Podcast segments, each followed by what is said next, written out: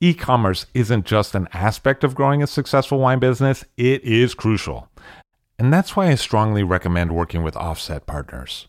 As a proudly independent e commerce technology and brand design company based in wine country, Offset understands the operational nuances and the customer service imperatives that distinguish a great online buying experience from a mediocre one.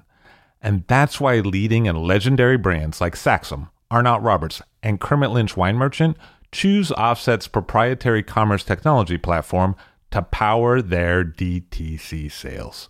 If you're an allocated winery or a high touch merchant that values an elegant, effective commerce solution for both you, your customers, and your team, reach out to the smart team at offsetpartners.com. That's O F F S E T, partners with an S.com to craft a better direct to consumer experience. I'll drink to that, where we get behind the scenes of the beverage business. I'm Levi Dalton, I'm Erin Scala. and here's our show today.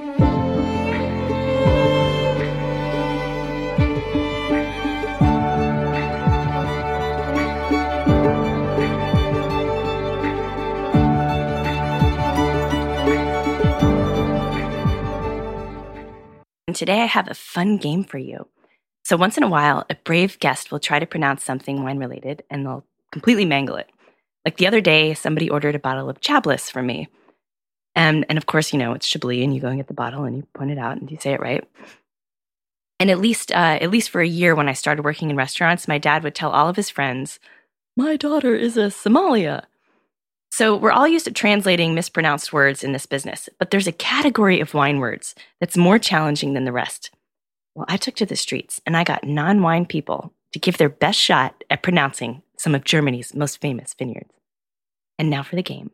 This is good practice for taking orders on the floor. Can you name that German vineyard? How uh, how often do you drink wine? as often as I can. Have you ever drinking wine from Germany? Hmm, I don't know. Well, there's amazing wines in Germany, and they usually come from single vineyards with incredible names. And I have a couple names here, and I was wondering if you could read them off for me. All right, honey. Eidelbacher? Karthauserhof? Very good. Eidelsbacher, Kart, Karthazerhof. Uh, Eitzelbacher, Karthusenhof. No, no, I, no, not that one. Eidelsbacher, Katarsov. Eitelsbacher, Ka- Karthauserhof, Eitelsbacher, Kartersoff. Eit- Eitelsbacher, Karthosselhoff. uh, so we've got the Eidelsbacher, Karthauserhof.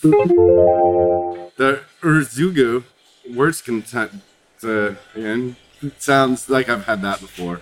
Urziger Wurstgarten. Urzigen Wurstgarten. Yerziger, Wurzganter.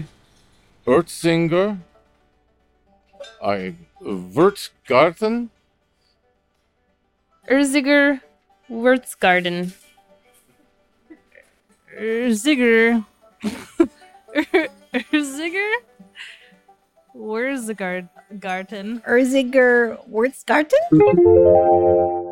Pierce Porten. Goldtroop fucking.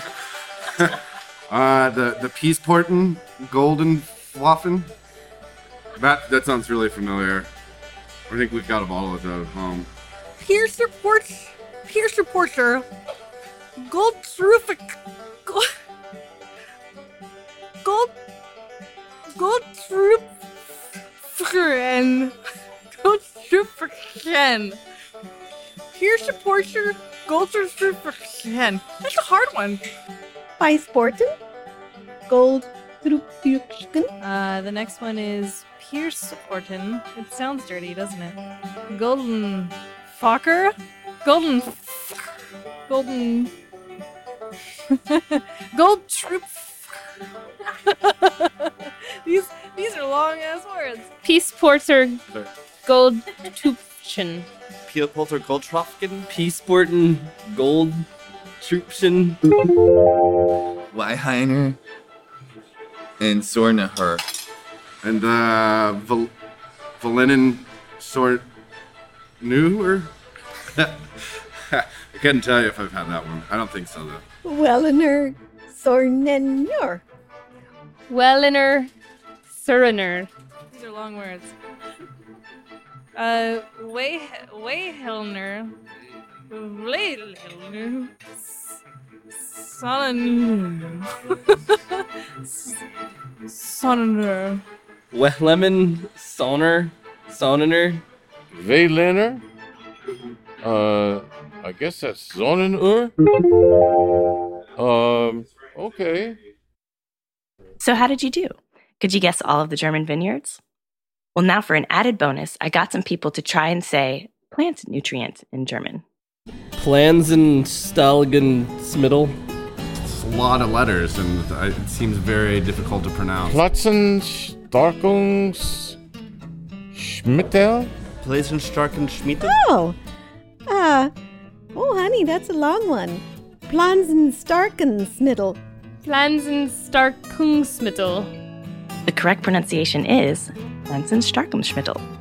And one last one. The longest German word I know is the word for flossing your teeth.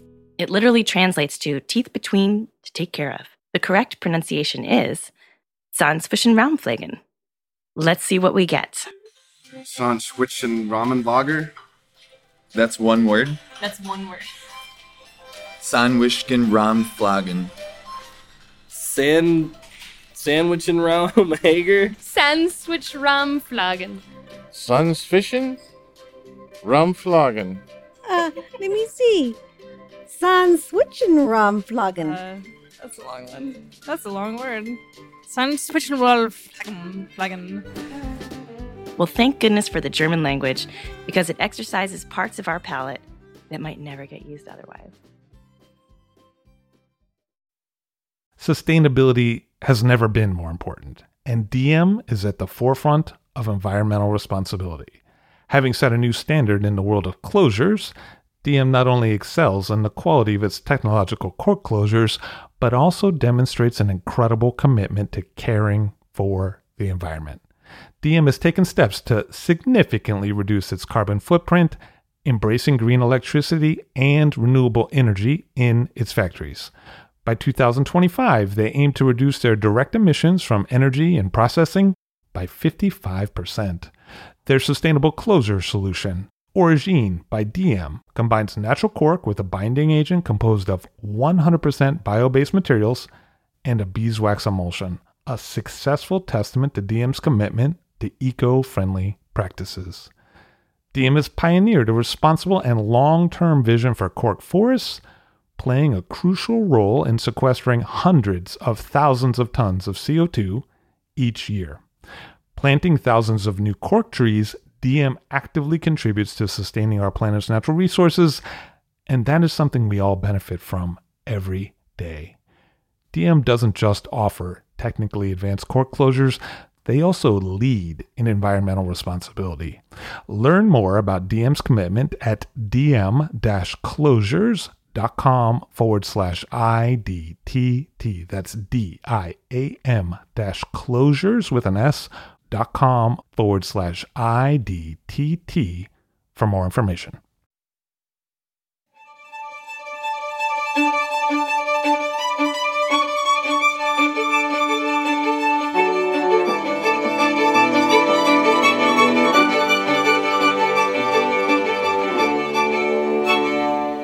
Grant Reynolds on the show today. Hello, sir. How are you? Very well. Thanks for having me, Levi. Nice to see you here. You too. Long time listener, first time guest. Exactly.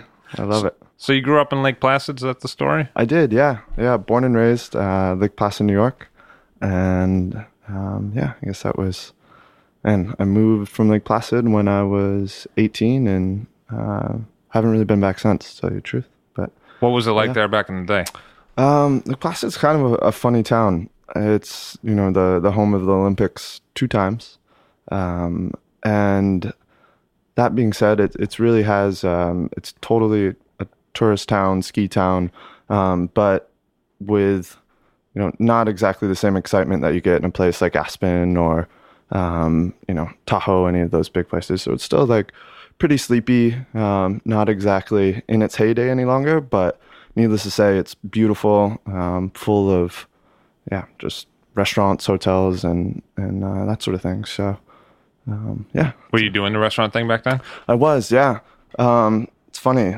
I think like trying to think of if there was any friend of mine who wasn't working in restaurants or working uh, with the Olympic venues to any degree. Um, there really wasn't much else to do there other than maybe get in a little bit of youthful trouble and uh, and work. So everybody started pretty young, um, and restaurants were always looking for people to wash dishes or do any of those uh, you know glamorous jobs that we all kind of start with. So I think my first restaurant job was it was when I was 13, totally illegal, uh, working like two hours in the morning at this to go Italian place, like seeding tomatoes and peeling garlic.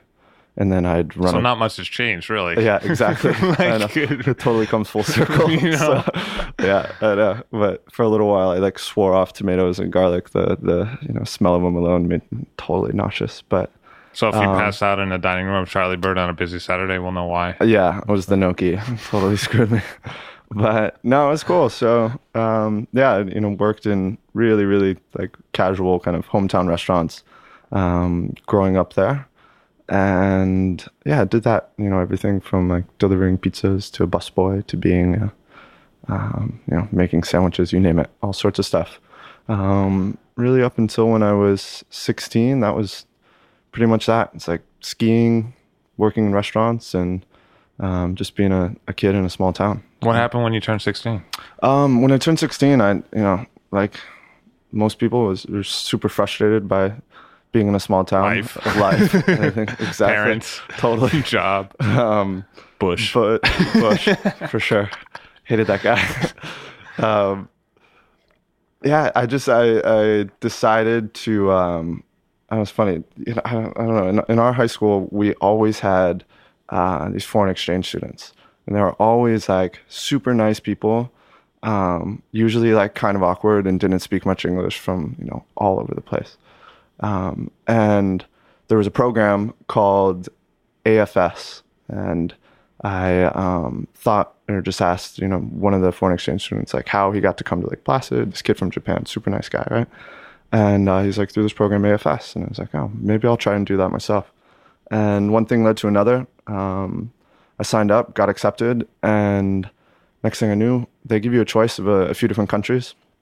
And I had taken like Spanish classes in upstate New York, so uh, by no means had learned much Spanish, but for whatever reason thought I was, you know, on the verge of being fluent. So I was like, in the El Hombre. Exactly.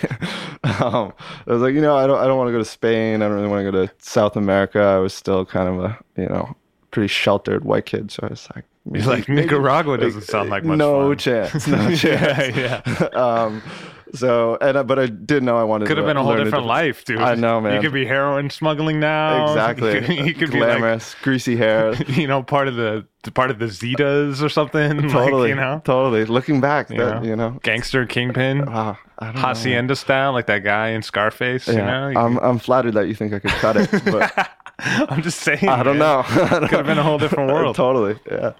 Oh, that's crazy. Um, but yeah, so I uh, ended up getting shipped off to, to Italy. And that was uh, my junior year of high school. Was that like one of the situations where like the number two pencil didn't read on the Scantron? It was like Spain or Italy, and Exactly. you're like, oh, I didn't fill in the circle completely. I know. So I don't it know went to the other country. I know. Italy was like, I have no connection to Italy. My parent, like, heritage is, you know, pretty like waspy English, blah, blah, blah. I think you're the only And- guy who's worked in an Italian restaurant who's come on the show and, and hasn't told me the story about his grandmother making Oh, pasta yeah. gravy or No his her, or his his grandfather making wine in the basement. Yeah, so. no, not at all. My This grandma is- made like hot dogs and you know like goulash. That was more her steez. So it must have been a big change. yeah, it was it was a huge change. Um, wow, so like total shock. So I moved. Um, they sent me. Well, you know, they they send you to a family, a host family, and they really had no idea where I was going. Of course, as like a 16 year old kid with you know whose sole interest was girls and Yeah. you know trying to party at that point. Sure. Um, I thought I was going to be like in the club life in Milan, like Right, living right, it up right. when they told me I was going to Northern Italy. But um, the club life in Milan. uh, yeah, I don't know. It wasn't that, needless to say. Um, but I was sent to Late night parties at the Duomo, son. Exactly. Um, yeah, too much GQ or whatever at that point. But um, I was sent to a, a really small town on Lago Maggiore in Piemonte, um, kind of a what's now sort of a, a dead industrial town um, right on the Swiss border. But needless to say, super beautiful. Um, not really in any. There's like a little bit of wine that, that's grown there, but a little too far north than um, For high quality, is what you're for saying. high quality. Uh, Yeah, there's a lot of a lot of schwell. But needless to say, um, beautiful. Had a great time. Was thrown right into a high school there, um, having not like known you know two more than two words of Italian, and um, yeah, that was it. It was like full immersion. It was crazy Were those two words Mario Batali?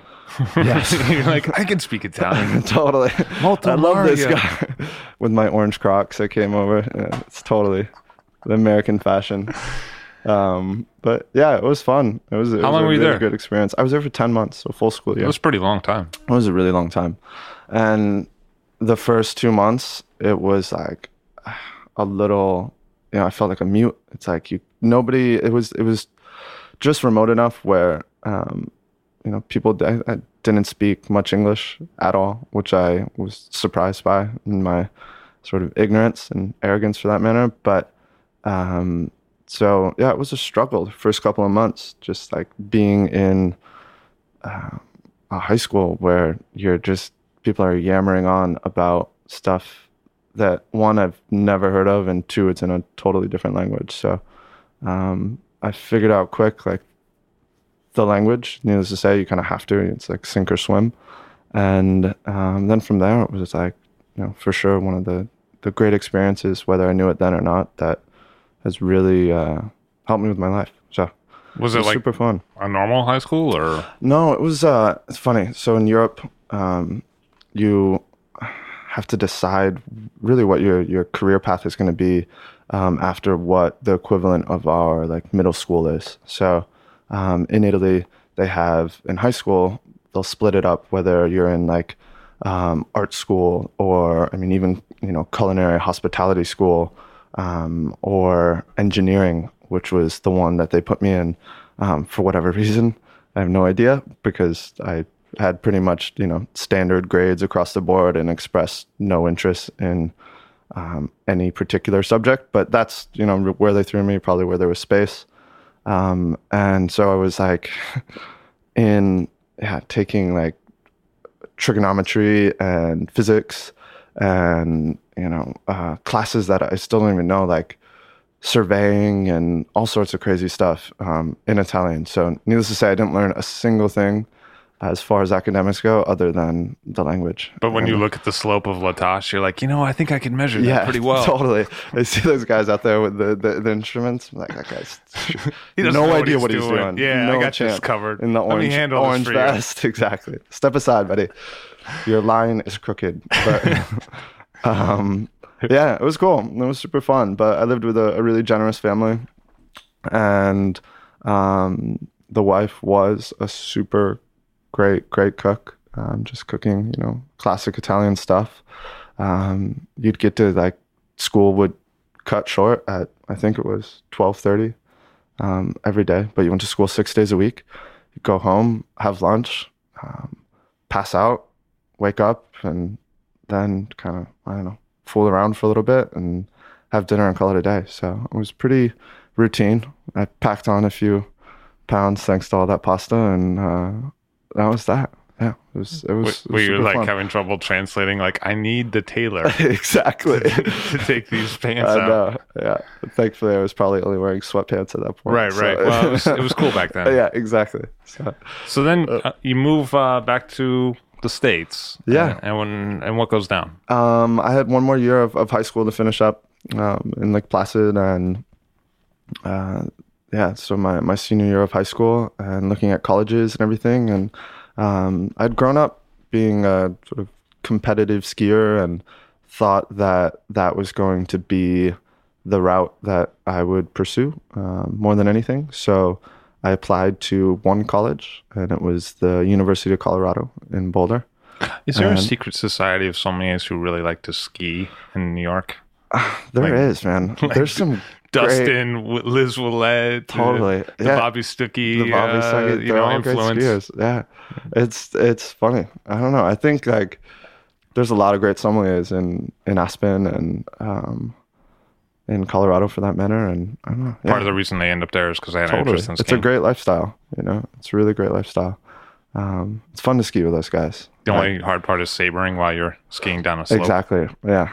And the long lunch break where you're then too drunk to, to ski home. But um, it was fun. This past year, I got to go skiing with a, a bunch of those guys for the uh, La Paulée out in Aspen that, that they do every year. And you're like skiing with Christophe Roumier and Jean Pierre de Smet and, and all those guys. Like, uh, it was super cool. Aspen was like full of sommeliers and winemakers and um, Where they like, we used to be able to do this in Chablis before global warming. exactly. You know? It's great. It's funny. Um, yeah, but so eventually you did hook up with Bobby out in Colorado. How did that kind of happen? yeah. Um, so I I'd like moved out there and um, needed to work. You know, needless to say, the the skiing thing competitively, I um, I gave up on it, or or it gave up on me. Either way, and um, so I yeah looked to restaurants um, and started working in a restaurant out there that was, you know, really well regarded um, as far as Boulder goes. A great spot still today called the Kitchen. Um, just bussing tables, and you know, eventually became a, a bartender, barista, that whole uh, deal there for for a couple of years. Um, and Did that does that equal lunchtime bartender? Is that what that means? it does, man. The barista Oh my bartender uh, double shift. I'm telling you, like being in college and having to work Saturday, Sunday brunch, um, 8 a.m. juicing, making like 300 cappuccinos. That No I don't, I don't envy that. I can make a great cappuccino now. I'll pat myself on the back for that. But that really sucked. People That- weren't coming in asking you for Krug. no, no, none of that. People are angry at brunch. Yeah, you know? yeah, yeah. For the most part, especially college kids. But then they lighten up a little bit later on in the day. Yeah, it takes an hour. Yeah, And some eggs. up, for And sure. some grease. exactly. But um, I was sympathetic, so I was usually in their same position. But um, yeah, so I was there and had been at that restaurant for a few years, and they had a really great education program, and um, I was still underage at, at that point, and um, they I don't know if they knew that or Let's if they just they let didn't. it yeah they Like- they definitely didn't know that um, and so yeah I I got to you know go to like what was standard but at that point for me um, something really interesting like both beer and wine education classes um, and it kind of just sparked my interest um, as a whole. And you know like anyone I think I totally resented restaurants and you know the reason I went to college was probably to do anything but work in a restaurant. And, and you know I'm sure I've, I've said this in public but like totally had sworn it off you know for and was really looking to get out of it but um the whole wine thing really like I don't know it connected a lot of different parts of my life and I had a general interest in it so um yeah it really kind of took off at that restaurant and um they said that well I had met um, Bobby and his wife Danette. They would come in for brunch all the they time. would come in for brunch. They would come in for brunch. Yeah, that's like their routine. Frasca's closed on Sundays, and um, those two work incredibly hard. So that was like their thing, and it was a great brunch. And uh, there was a great young bartender there making cappuccinos, and all that. yeah, they're like these are some nice cappuccinos. Exactly. Um, so I had like met him and had heard about him and, and all of his allure and, and great character and had heard about Frasca and um, knew about it and kind of like talked to him a little bit. Um, and I was thinking of making sort of the next step, you know, just had been at that restaurant for a little while and in life in general was, you know, had finished my first couple of years of college just taking like any and every course of liberal arts and really had no particular uh, major or focus at that point. Um, and yeah, Bobby, I think it was Bobby who who mentioned that they were doing the intro exam for the Court of Master sommeliers up in Aspen, and it was like two weeks after I had turned 21, and the kitchen um, they like paid for half of it, and uh, if you passed, and so I Big wa- incentive to pass. I know, right? exactly. Things expensive, man. a couple hundred bucks back then. But um, they, yeah. So I, I went up to Aspen, and and that was um, I had met Bobby a little bit, and took the intro exam. Hundred percent pass rate that time, so it was uh, super positive. But that's where I, I really like met more than anything. You know, I learned a little bit uh, more about wine over those couple of days, but met people like uh, Richard Betts and Jay Fletcher and um, and Bobby for that matter, and and really saw like a different side of the restaurant industry, something that was, you know, smart and professional, and that looked like it could prove itself um, in the long term. So it was really encouraging, and I came back to Boulder, uh, called up Bobby, and and just asked if I could, you know, like stage at at Frasca. So he said for sure, and um, that was kind of my intro into Frasca. Was Friday nights I would I would have uh, sheepishly stand at the wine station, and they'd hand me bottles of wine to open, and then eventually decant. And uh, one thing led to another. I got to um, kind of start working the floor with those guys, and then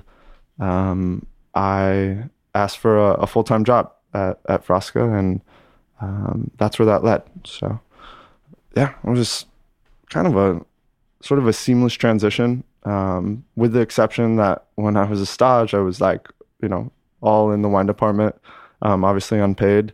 But then when I took the full time job, you um, you start from the from the ground up there, really, no matter what, um, which I think is you know was a, a positive thing for me at that point because I never worked as an expo or a back waiter or a waiter in that kind of fine dining environment. Which, looking back, like you know, totally super helpful in, in any restaurant environment to have the the, the basis of that. So um, my timing was great. Just you know, as a expo, and then quickly moved up to being a bartender was the first thing. Having that uh, little bit of experience at the kitchen, and then um, as a bartender, I would do like a couple of shifts on the weekends. It was like Friday, Saturday, as what the position was called, like a wine back. So sort of like a assistant sommelier, whatever um, that be. But I would help out uh, Matthew Mather, the, the wine director there, uh, a guy named Ben Richardson, and um, and Bobby on the floor. And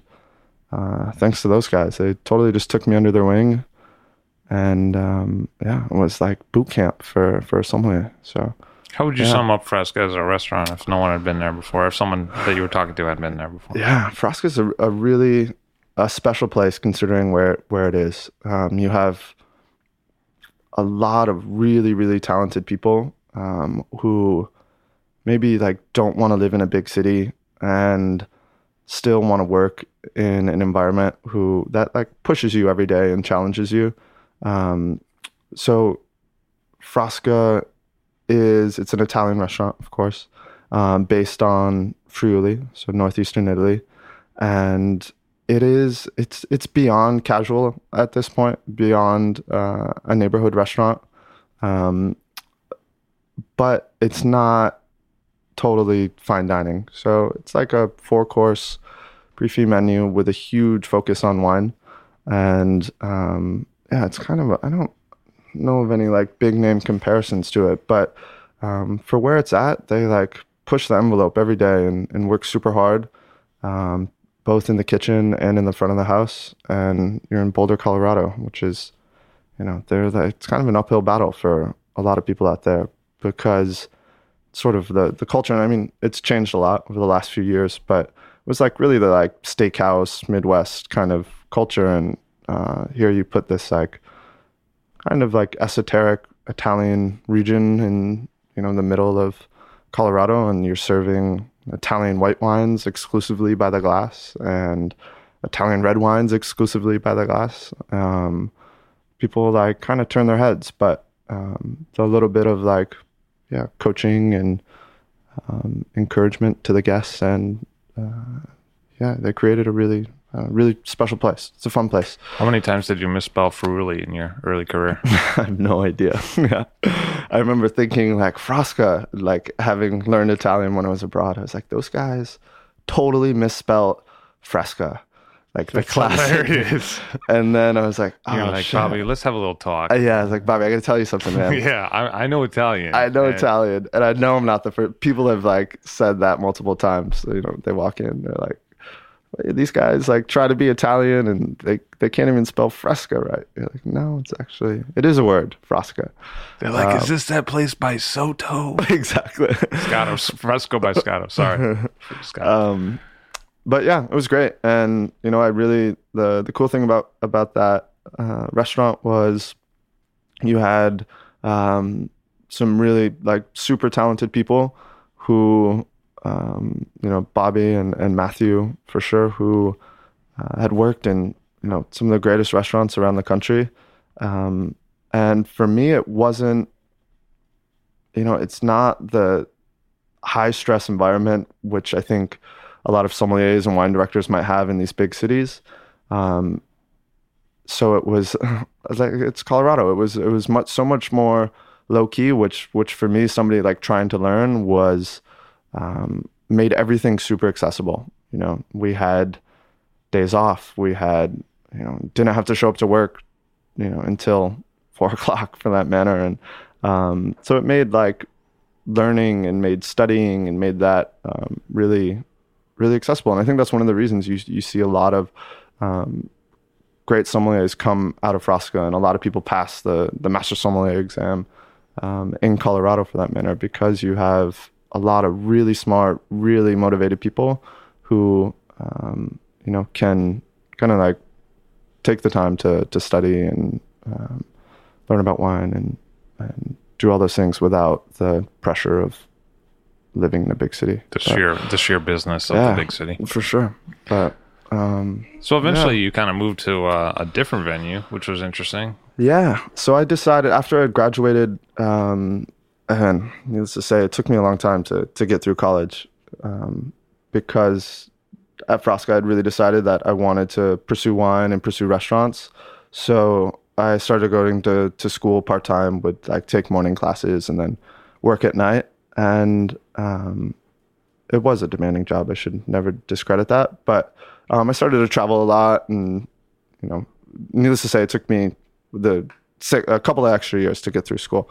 So um, at that point, I was ready to move on from from Boulder, and um, had a great conversation with with Bobby at that point, and uh, he encouraged me to um, to go to Europe first and try and work harvest somewhere, and maybe try and work in a restaurant in Europe, and then from there, kind of go to New York or go to San Francisco um, to yeah to you know work at uh, in a different environment. Um, so I did that in August of 2012. I left uh, Frasca and I went to uh, Burgundy. So the harvest of uh, 2012, the lovely um, Seysses family at Domaine Dujac, they Domaine in Dujac Italy. in, in Burgundy. Domaine Dujac, yeah, exactly, in Saint Denis.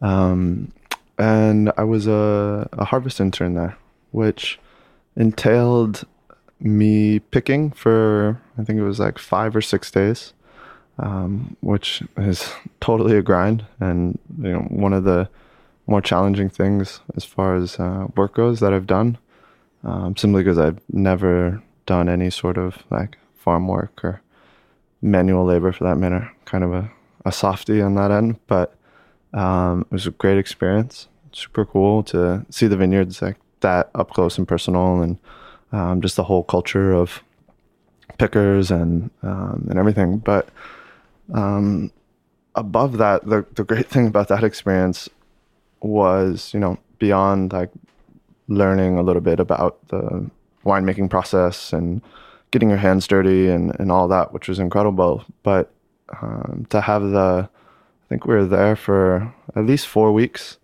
um, and the Seysses family was super, super generous um, with their wine cellar and just with us as a whole. So we stayed right at the domain.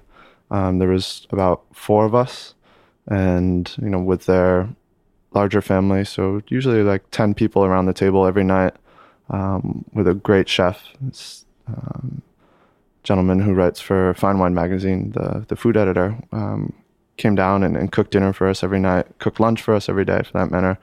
Um, and we would get to drink, you know, out of that incredible, incredible cellar that they have. So, super, super great opportunity for uh, for myself, and and really one of the, um, you know, great opportunity for anybody if if you have ever have the the, the chance to drink wines of you know, that age and of that sort of allure um, that you one know are real, have been stored well, and with someone like Jeremy and his father Jacques and um, his brother Alec and Roz, who just have so much information, not only on Burgundy but the Rhone and Bordeaux and Germany and you know all over. You every night we were, we were drinking really really great stuff, um, and yeah, that was incredible. So um, that was you know about four weeks and um, probably next to the 10 months uh, I spent in Italy. It was the longest time I had, had lived in Europe.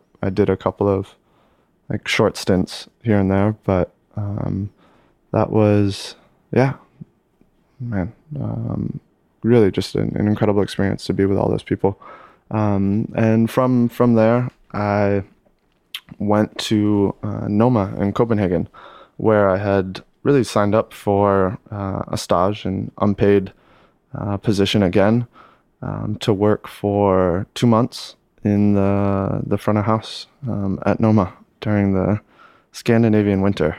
Little did I know that was dark and cold and kind of the most depressing time of year to be there. They didn't put that in a brochure. No, no, they they didn't tell me that when I requested post harvest. But um, yeah, that was wow, what an experience. So um, I went up to Noma uh, towards like the middle of October and um, pretty much just hit the ground running. Rented a really, I rented a room on, on Airbnb in Copenhagen and um, it was in, well, I mean, I had no idea. I'd never been to Copenhagen before. I was in kind of like, kind of a seedy part of the city. Um, you know, nothing like to ever be afraid of, but certainly not luxurious. Um, and I rented it with this old English couple, and the guy had been like a a boxer back in his heyday, and he's now God, I don't know how old, but had taken a few blows to the head, and she was this like totally eccentric, out there, like hoarder of a woman, and I had this like tiny little bed, um, and would go to work at what was then you know called the best restaurant in the world every day. Just like the degree of you know divergence yeah, between those two worlds was incredible.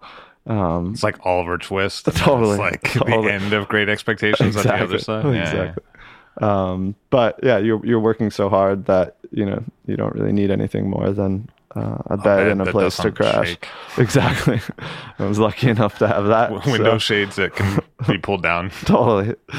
Um, so yeah, that that was um, cool. I was in I was in Copenhagen for just over two months, uh, right up until they they took their Christmas break. What was the Noma scene like? Noma, Noma is was incredible. You know, um, I think the great you know one of the reasons I I decided I wanted to go to Noma was uh, one because I I thought I'd want to work there and, and live in Europe, um, potentially, and two, obviously to, to just have that experience. But um, Noma has um, a wine list that I had like looked at and just looking at wine lists, you know, as we all do. Um, and there was like so many producers that I had either never heard of, never um, had access to, or um, you know, had read about and heard sort of like mysterious things about. Um, and so I was like, wow, if I could, you know, somehow get my hands into that scene, it'd be great to learn about, um, you know, the controversial natural wine. Um, it's in Colorado. Like I think Frasca does an incredible job of bringing in wines. You know, we get to travel. I traveled with with Bobby and Lachlan to uh, Friuli a handful of times to like find new producers and and try and get them imported and and do that. But I mean, they they've done an incredible job doing that for, as far as Italy goes. Um, but it's you know Colorado and, and New York and San Francisco really scoop up like a lot of those tiny allocations of wine and um, there's you know I got to drink a lot a lot of great stuff um, at, at Frasca um, especially considering you know my age and where we were at incredible wines. But you know it was like a huge occasion to to get to try even Dauvissat and Raveneau and, and that sort of thing. We just you just couldn't get it. Is that you know, true? Jamais yeah totally. Um, it's crazy being here in New York you know those wines We're like that- every day. You're like, every oh day, look, every day It's little so- Dovey, little Ravi. exactly casually in wine stores and and you just didn't have that um so yeah that was you know again one of the reasons why i really wanted to go to Dujac was um my uh, eric railsback had, had told me sort of and legendary stories of the wines that he got to drink and i knew that i had to Jeremy's like, wouldn't it be nice to try some Barolo? Because he doesn't try that much. And you're like, Exactly. no, bro. I know. It's How- like, where's no the way. Chablis at? Exactly. Yeah, we actually we did a, a fun dinner at his his house one night where we drank some Italian wine and He's into it. He he's goes. super into it. Yeah. Super into it. Super into Montalcino. Of course, he like goes you know full force. The guy like yeah, he's incredibly smart. Um, Oxford grad, so it's like he's really into it and he knows his stuff and, and travels there now and, and everything. So um, I did drink some really great Italian wine at Dujac, but um, I knew I needed to drink some Burgundy and drink those things in, in order to learn and kind of catch up. But um, and that was sort of my same same philosophy as as to why I'd want to to go to Noma. Um, and What was the wine program like? Wine program at Noma. Well, first, you know, I, I was a, a stage there, so I, you know, showed up and sort of like really enthusiastically. And um, Noma's a really positive restaurant. The people who work there, are, it's like you know, young people, super motivated. That was like one of the the great things I learned about. Uh, was just and and was was super encouraging is that they they've created this this culture of young people and and maybe you know people think it's like militant kind of brainwashed and whatever but you have these kids who are working literally working 18 hours a day. Some of the guys in the kitchen in the front of the house didn't work that much but you work really hard. Um, really really hard in a super demanding environment but it's really positive and you know everybody's so excited to be there. So that was encouraging to see that you know much enthusiasm over over a restaurant. But um, i showed up and i definitely was not like pulling corks you know day one at all. Um, i was like polishing silverware and, and that kind of thing. But um, you know i think i have some some strong restaurant experience especially coming out of frasca and you I know- you got any garlic I could peel back there? Exactly. I've been doing it since I was 13. Uh, no. it's like too bad they don't use tomatoes. Right, right, right. Some cans Yeah. of tomatoes, but um, They're like, what are these for an object? exactly.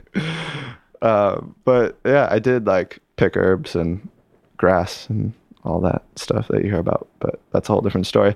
Um, I yeah. So, but no, you know, I was in the front of the house and started running food and kind of uh, made friends with the sommeliers there and with um, with everybody just like going out and um, I guess I kind of however you you know as a sommelier prove yourself and um, you know just like having a good time and, and drinking fun wine. There's a uh, great wine bar there called Ved Stranden, which I'd go to by myself and crush a bottle of wine as, as often as possible. And you just get to know people that way. So um, after a little while, they yeah became like super open to me being more involved with with wine at the restaurant whether it was just like pouring wine pairings and and doing that sort of thing with wines that I ultimately had like very little experience with um, and that's because the wine program there which is run by um, a gentleman named Mads and uh, a guy named John two great young sommeliers who are super motivated um, is has a focus on um, natural wine, let's say, um, and has a focus on you know smaller producers from lesser known regions and incredibly um, you know wines that I think are, are can be very controversial for a lot of people, um, and things like you know Métras, which we all know and, and, and love, but you don't see in the U.S. anymore, and then a handful of, of natural producers not using sulfur and biodynamic and and all of those um, you know sound bites for, for what it is, but. Um, yeah, the wine program there, I think, you know, whether or not I agree with all of those wines um, or, you know, enjoy them or uh, do I think a lot of them may have had, you know, what somebody would call a, a flaw like oxidation and those sort of things, is that it really made, does make sense for um, the food and for, for that environment. You know, those wines, um, are yeah they're challenging if you're if you're used to a particular type of wine and yeah there are some wines which I think were were you know totally flawed that were, were poured in the, the wine pairing menu um, but you can't discredit you know what somebody's focus is and um, whether or not but so they would um, um it would be probably like 95% of the wine service there was uh, tasting menu. Um, you have 40 guests for two services a day. So lunch and dinner. Um, everybody does the equivalent of like 20 courses, you know, no options. You sit down and, and go. Um, and it's a, it's a diner that at this point isn't, you know, necessarily like wine focused, but more focused on um, just the restaurant of, of the overall experience. And so wine pairings, I think, really made sense and were encouraged by by them to do. So, um, you know, they. That being said, the the role of a sommelier there was more just to like be kind of a captain and Make and sure the wine was poured before yeah, the make sure the wine was poured. Maybe but explain it. servers, exactly, servers would um, pour wine too, and so I got to, you know, as I was like my first couple of weeks just running food, kind of. But you weren't like flipping in. through the list with customers being like, No. maybe you could have this, maybe you could have that, No, maybe you could have no. this Only- because it was a set thing. Yeah, it was a set thing, and only on a couple of occasions would did I like flip through that. That was really like. You're like, what is this thing? Exactly. Oh, right. I haven't seen this book for a while. I know. You would. Re- it would. Yeah, there'd be nights where nobody would ever look at a wine list. Um, and yeah, so I was there doing that that whole thing um, at Noma more for you know the experience of of working in in that environment um, and to like definitely try and learn about wines that I never had and um, you know had heard of like many different opinions and try and formulate my own opinion on on natural wine and on you know just that whole culture right now which is going on in, in Europe. And you know now it's like all over New York and I'm sure it's probably been in New York longer than it's been um, you know in Paris or in, in those places. But it was really really prominent in Copenhagen. The whole city is flooded with um, for better or worse you know depending on your own opinion is flooded with um, natural wine I mean anywhere you go now uh, they kind of wisp away a lot of really great wines in lieu of you know these other producers. Um, but more than anything, Noma was an experience in working in that environment as um, you know somebody in the front of the house. So I was there for two months and uh, ran food, and eventually they kind of let me uh, run a section as a, a waiter, and um, I did that really for like the last few weeks, which I was there, and um, that was up until December. Um, I got offered a job at Noma to come back full time, um, and I very very much thought about taking that job, um, but knew I had to come back home and sort out a visa and um, you know pay off a credit card and try Yeah. and make some money bef- before stuff. yeah real world stuff um god i was so broke in copenhagen but then uh yeah so I, I came back in um, December, so right around Christmas time. And um, I grew up, having grown up in Lake Placid, I, I came back to the East Coast and um, figured that I would move to New York um, with what was maybe only going to be a couple of months, um, or what was maybe going to be um, full time. So my family has a, an apartment here, so it was uh, really, really, you know, fortunate and easy transition for me to be able to move to New York um, without any money and try and look for a job to, to, um, yeah, to make some scratch and maybe move to Scandinavia and just ultimately to make the decision of what I was going to do next. Um, And what did that turn out to be? Man, New York smacked me in the face. I think I got here on December 30th. Um, I was only in Lake Placid for a couple of days and then came down um, as I knew I had to, to work and try and look for a job super quick. And my first night, um, I, I, I met a gentleman in um, in Burgundy that worked harvest with me, a guy named Max Kogod. who- Oh, sure, Max. yeah. Um, who, yeah, is now a great friend of mine and um, was at that point really the only person that I knew in New York. So, like, first night, he had just moved to New York too and just started working at Crush. And um, my first night, we went to, is it JG Melon? On the, Oh, yeah, yeah, yeah. Not far from here, Not actually. far, yeah, Yeah. exactly. Um, he's like, let's go to the spot, like, great burgers. It's funny. you know. That's I went there a few times when I first moved to New York too. Did it? Yeah. it must be like a rite of passage or something. Exactly. Um, so we like went there and uh, had a burger. This is this is my first night in New York. And then you're like, oh shit, I have to pay in cash. exactly. Did that, I did know that happen? that totally happened. I was like on the iPhone making a, a you know a transfer Tra- from transfer, credit card. yeah, to- yeah, yeah. yeah. I was like, oh shit, this is uh, no more credit card. But um, that was my first night, right? And I just got to New York, and all my stuff was in bags. And um, in college, I studied. Um, I studied like film and photography and that sort of thing. So I had um, a good amount of, of camera gear that I used to travel with all the time.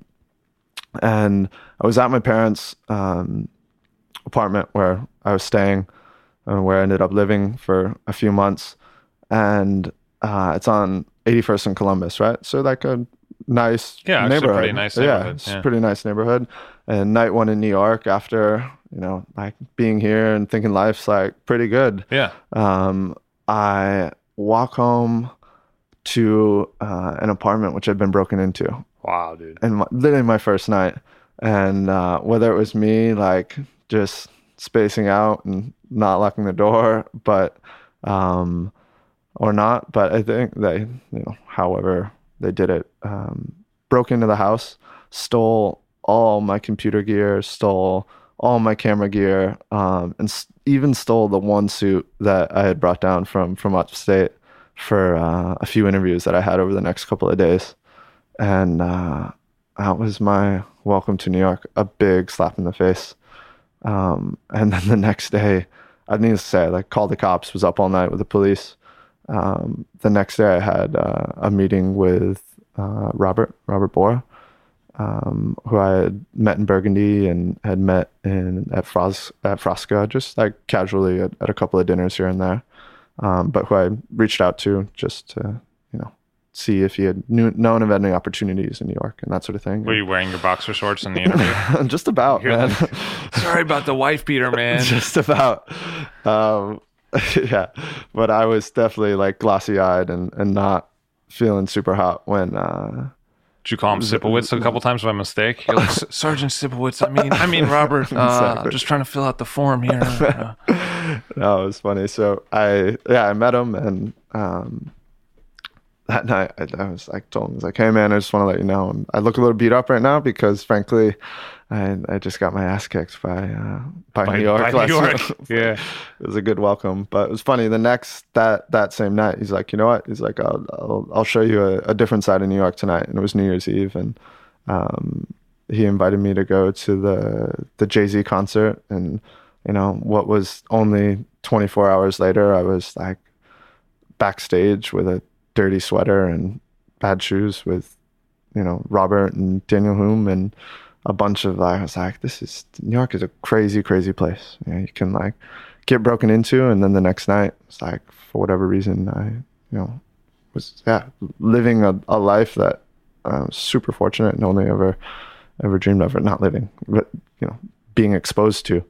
Um, and just having a great time, like having what was equivalently of like the worst night to you know one of the great nights that of of my life, um, and that juxtaposition was just totally bizarre. But You're like, yeah. I got 99 problems and this concert ain't one. exactly.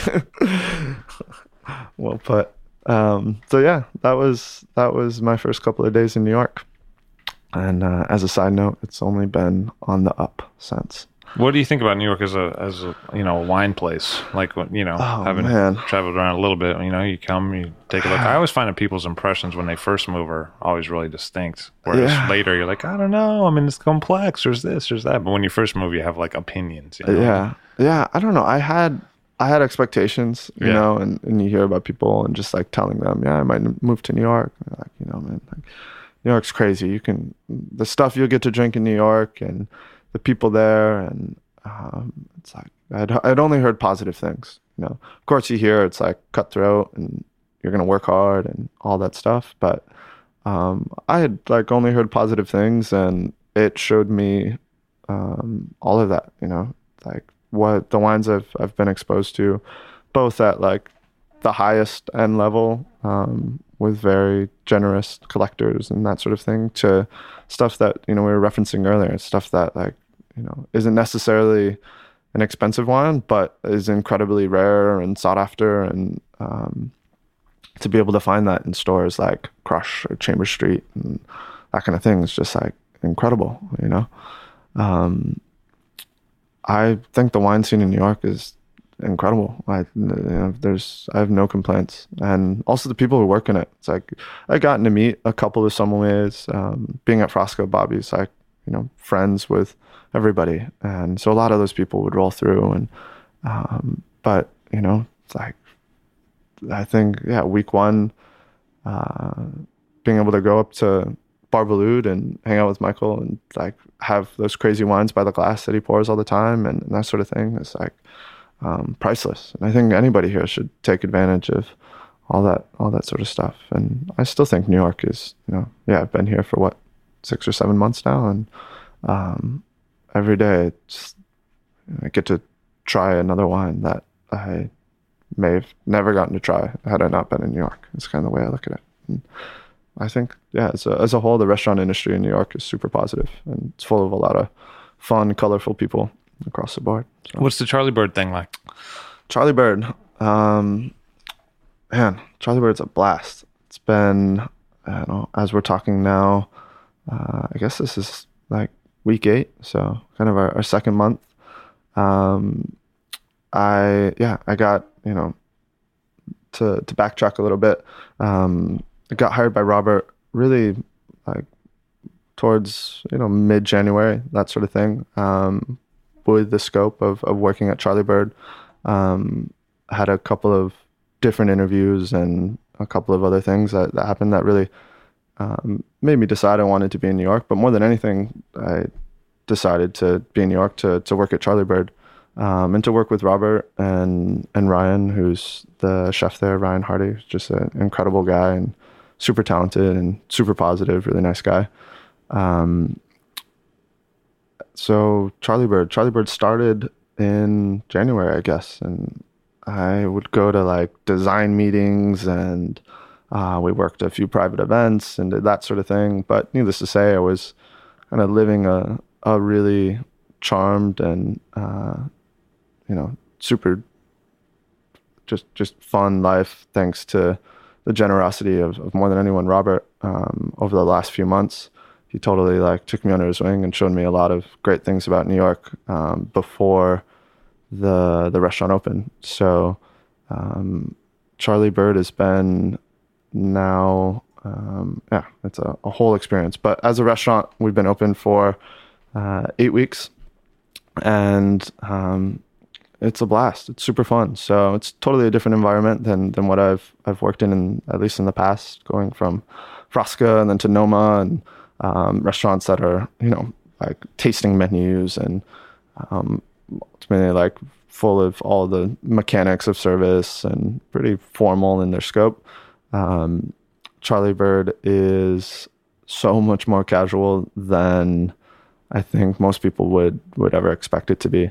Um, having you know, if they know Robert's experience and, and Ryan's experience, who was at the Little Nell and running that uh, program there for a long time. So um, it is, yeah. So we're on Sixth Ave in in Houston.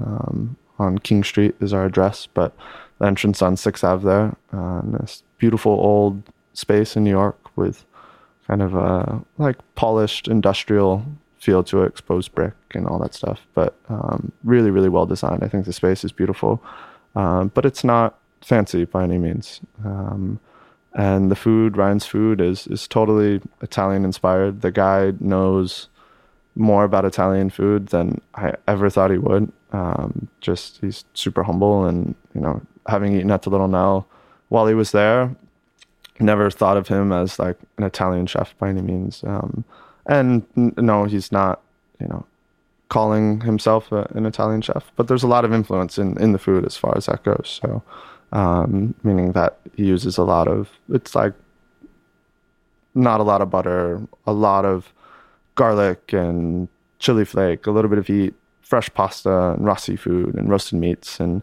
just the simplicity and um, authenticity of, of Italian food as a whole. So just no makeup and kind of rustic and uh, in its presentation to a certain degree um, in today's world, I guess you could say. But um, yeah, it's fun. So the wine program there was um, totally contrived by by Robert and uh, my bit of influence. We, um, you know, having worked with a, a, pretty massive wine list at, at Frasca, and you know, of course, Robert's um, resume entails, you know, Cru and Daniel and, and all of those incredible wine programs. Um, kind of wanted to to bring it back to um, a smaller wine list that's really concise and well edited and full of um, a lot of gems that aren't necessarily expensive, but that are you know maybe have some age on them or drinking well, and that you just wouldn't always see in um, that kind of environment. So uh, more than anything, it's just to create uh, a fun atmosphere where you can drink something great and have a couple of courses at your discretion, what you'd like to eat, and listen to hip hop and um, you know trust that the food is is good and the service is um, dialed and and you know have a great bottle of wine. So um, that's that, and hopefully you know every day it's crazy.